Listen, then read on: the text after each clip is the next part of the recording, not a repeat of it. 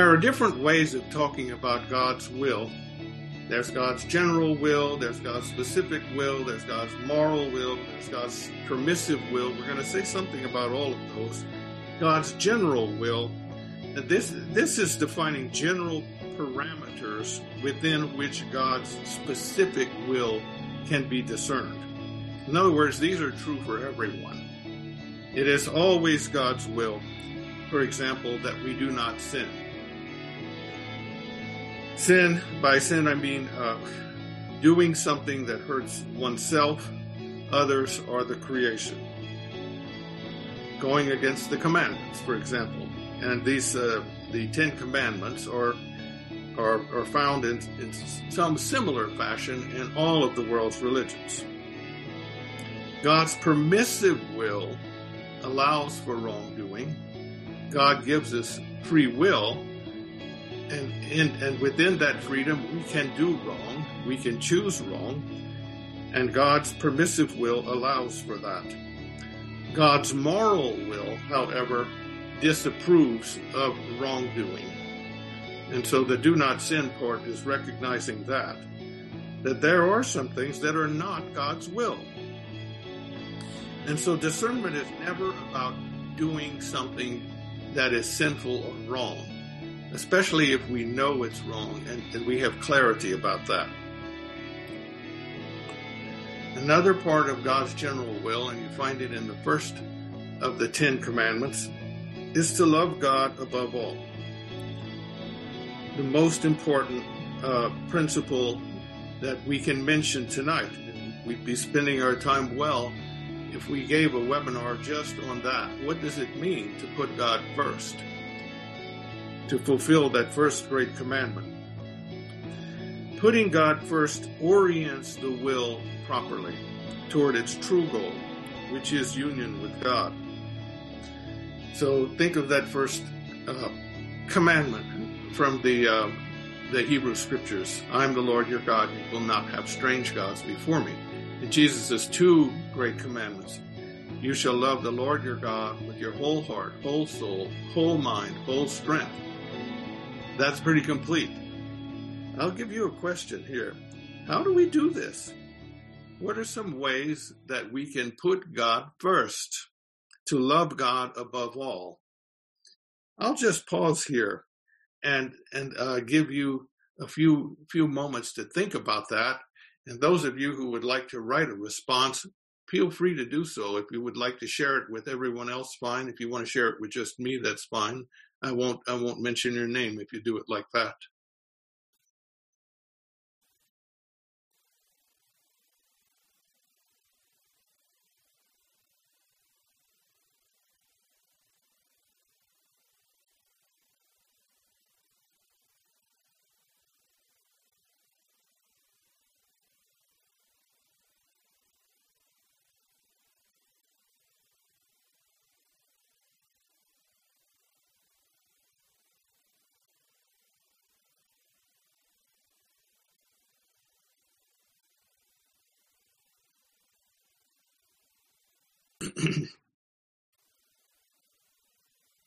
okay, so at least we we give that some thought here. What does it mean to put God first? A very important consideration there. Um, here's one comment that came just to me. One example would be changing plans to accommodate a legitimate need of another. So another person's need. I put my own need aside and I put God first by, by showing love for this person. Here's a comment. I always thought that we are created so that we could be loved by God, and this would naturally make us want to know, love, and serve God and want to be happy with God forever. So God's love for us, it's what I'm hearing here, is what enables us to want to love in return, to respond to God. And that seems to be the point made in uh, the first letter of John, uh, chapter 4, that we love because, because he loved us first. That our love is a return of a love that is already given. a love that is received and returned. Is that what you're trying to say here? That certainly makes sense to me.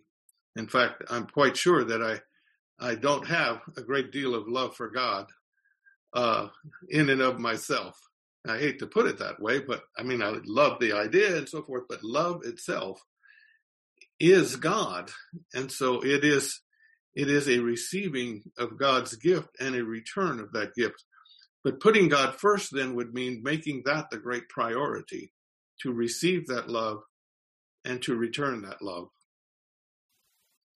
So again, we, we come to the issue there of, of spiritual practices, prayer, reading, relationships, and so forth, uh, that, that enable us to put God first. we become like that which or whom we love. That's a powerful spiritual principle. Did you ever think of it that way? We become like that which or whom we love. I've even seen pictures of people who kind of start to look like their dogs. I mean, that's kind of an extreme funny example, but they love their dogs a lot and they kind of look alike. Husbands and wives can start to kind of look like each other in a way, take on some of the same characteristics. Um, but God's love enables us to become God-like. And uh, um, then it enables us to evaluate life in the light of God's love. And that's what discernment is about. Of course, the loving of neighbor and self, these are so general. You've heard this a million times, but they're, again, foundational for discernment. And of course, the creation, how we put our love of God into practice. Um, we ask the question, sometimes this is, this is another way of, of discerning God's will. It's like, what is God's will? Another way would be to say, what is the loving thing to do? Since God is love and God calls us to make a response of love, then discernment is about, in one sense, what is the loving thing to do? And of course, that's not always an easy question to answer either, because love here needs to be carefully qualified. It's not simply a fuzzy feeling. It's not an, it's not simply an attraction. It's, it's a movement of the will. It's a decision that we make, in fact, a decision that is moved by the Spirit. And then finally, in God's general will, um, doing God's will in, in, uh, for happiness and authenticity is developing your talents. Each of us has unique endowment of natural and spiritual gifts God made each of us to use those talents in loving service. In other words, it's God's will that you be you, that you express your unique gifts in your unique service. Discovering and developing one's gifts is a good and holy thing. And that is an ongoing process as well certainly tempting as we get a little older, and I'm in my 60s now to say, oh, I know what my gifts are. But you know, you can constantly be discovering new gifts. And sometimes it takes other people to help us discover our gifts.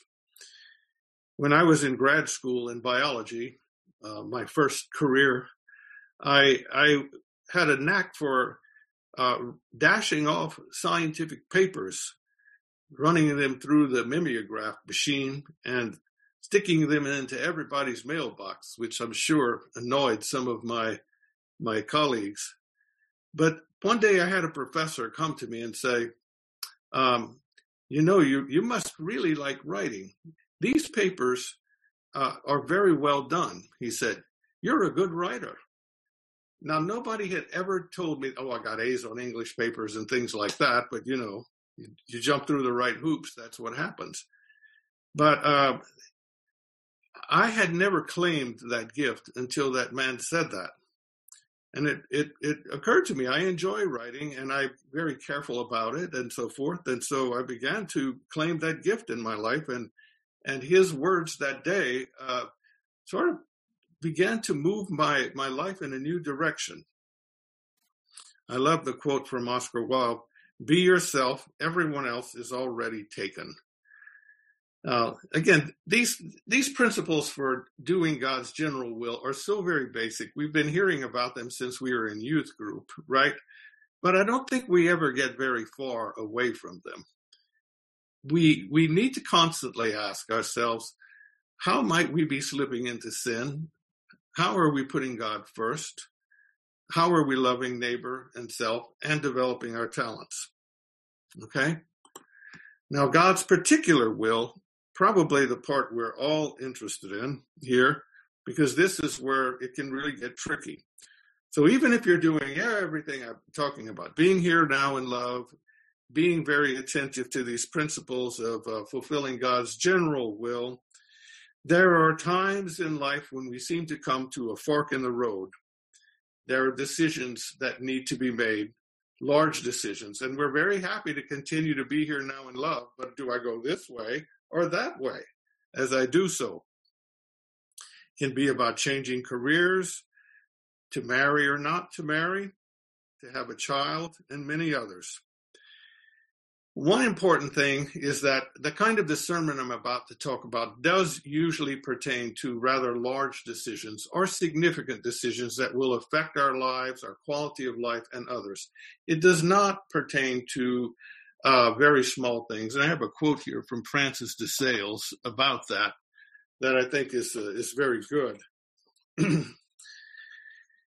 uh, it is not necessary to agonize over God's will in choosing between healthy options in the small affairs of everyday life.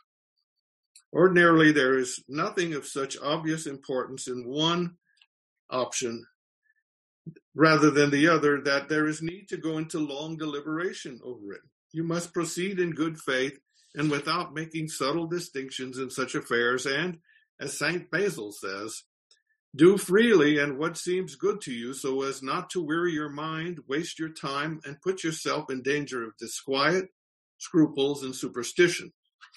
Should I go to the store or sweep the room uh, or cut the grass? Oh, uh, just pick one, pick one and do it, right? That's not what we're talking about discernment.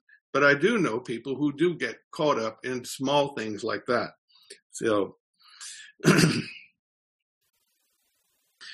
uh, again, God's particular will is uh, in the context of God's general will. It's regarding specific decisions uh, in one's life and it's listening for God's preference. That's that's what it's about. It's like I could do A, B, or C, or maybe even more. And which among these might God have a preference for me?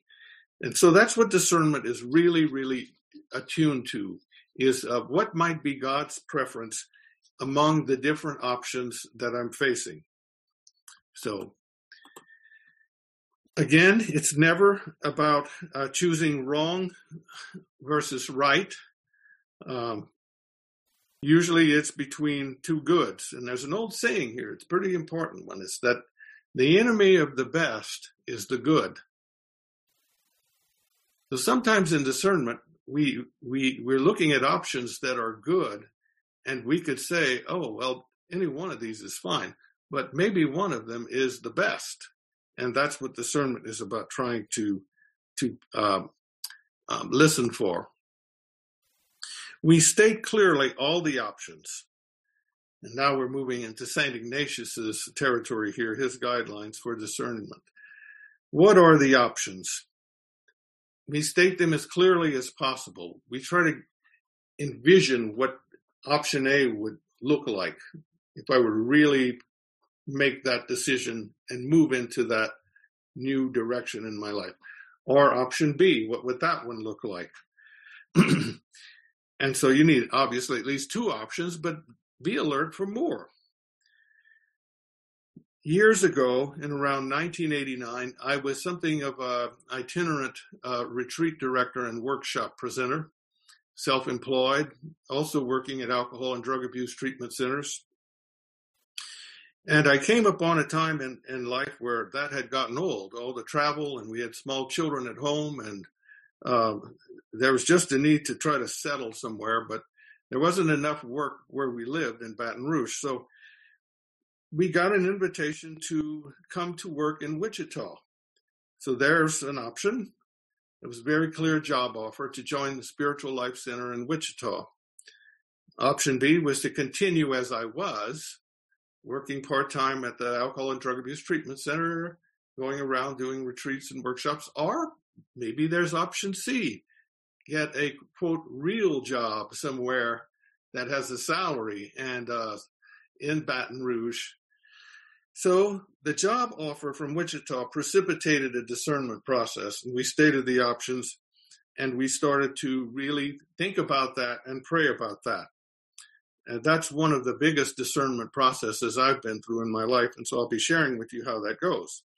Next, you list the pros and cons for each option. And sometimes, like moving to Wichita, you don't know all the pros and cons because you you you you haven't entered into that experience. You don't know what the the people are like, what the job would be like, what the weather is like, a whole bunch of uh, things that you're just not aware of. You can research it, but you do the best you can. You include practical things like the financial implications, everything you can come up with on the pros and cons, including, of course, the congruence with your own gifts, how these options actualize your natural talents and your spiritual gifts. How will others in your life be affected by this? What do your loved ones hope you will do? And so forth. Those are all part of the pros and cons. And we had every family member in Louisiana hoping that we would choose to stay in Louisiana. So this there were grandchildren involved, my parents' grandchildren and my wife's grandchildren. So be very honest here. Part D or number four, which option is your preference? And it is okay to have a preference. You probably can't not have a preference. One of the options that you really, really are most excited about. so, uh, in, in, in, in this case, in particular case of moving or not to move, I didn't really have a strong preference, which was kind of unusual. I knew what Baton Rouge had been about, and it would have been more of the same to continue. Didn't know what Wichita would have been about. That was kind of exciting. But I was kind of neutral, which is a great place to be.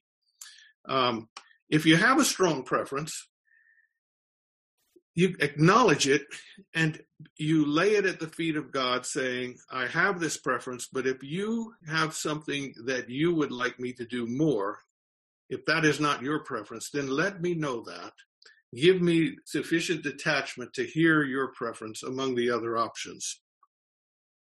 So there we go. Hold all the options before God in detachment. And again, detachment doesn't mean that you let go of your preference. Um, think of Jesus in the Garden of Gethsemane. Father, if you are willing, let this cup uh, pass away from me. So he has a preference. He doesn't want to go through this. He would really, it rather not unfold and he have to go through this. At least in that moment, that's what he was feeling. Then he then he he he comes to the place of detachment. However, let it be as as you would will and not as I. That's detachment. I'm willing to do God's will, knowing that once God makes God's uh, preference available, uh, known to us, uh, we our our preference will probably change. Then finally, have a cutoff date for making a decision. Now, we had that because the retreat center needed to know if I was going to come on the staff or not. So they said, We want your answer by March 1st of 1990. So March, uh, so uh, all through December and January, we prayed about it, we dialogued about it, um, we went through the discernment process, and sometime in the middle of February, I noticed the thoughts in my head changing from um, when, if we move to Wichita, to when we move to Wichita. If we move to when we move. And that was happening to my wife as well. And the cutoff date, I think, was helpful. You just can't let this thing drag on forever. So the closer we got to the cutoff date, the more clarity there was. Finally, confirming a discernment. In a good discernment, and uh, the Wichita decision ended up being a good discernment for us, for my wife and I, even though nobody else was happy about that. Our family wasn't too happy about it. There was a sense of peace and rightness about it. And I know that seems kind of nebulous, but it's very real. Um, this spiritual peace, I'm sure you've all experienced it and tasted it. It's it's something that's very very tangible in a way, and you know when it's missing, and so the peace settles in. Thoughts of going in the other direction didn't feel as peaceful or right. So after we sort of said, okay, let's live with this decision before we make it wrong, just between us. Every time we think of the other options, there wasn't peace about that. It was like a heaviness. Others affected by the decision uh, also feel peaceful, and the ones who mattered most for us in this case were our children, and they were they were quite fine with it. Our extended family um, were okay enough. They they recognized that they had no right to tell us what to do. They had preferences that we stay, but in the end, they uh, they were helpful. They helped us to move, and in fact, participated in these supportive circumstances. That often confirms the discernment as well. We might call them synchronicities.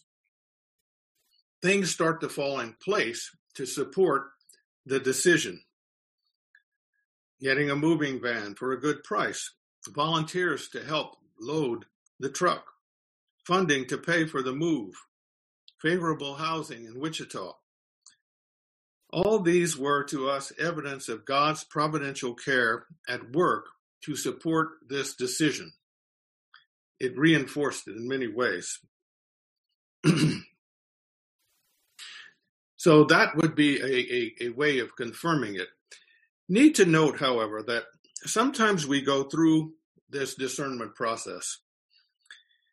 Without this sense of rightness or synchronicities or anything else, I've had a number of times directees who were uh, ministers who who came to a place where they felt it was time to move on. I've given this congregation everything I have. They need someone else, and I need to go somewhere else. At least I think I do, because you can always sort of uh, find a new way to minister within the same congregation. Some people do for decades. So, in spiritual direction, we went through the process. And uh, in, it, in the end, it came out that it didn't seem as though God had a great preference among these options. But it was still a good thing to have undergone the process of discernment. All it meant was that uh, make your own choice. You're still living within the parameters of your call. You're still being obedient and responsive to your basic call, whether you do it here in this place or somewhere else. Doesn't seem to matter to God at all. So um, there are times when when we don't really have uh, a, a great a great sense of God's preference among the options and then I think we just use our dis- our own reason to make the best choice after consulting with others, especially those who are most affected.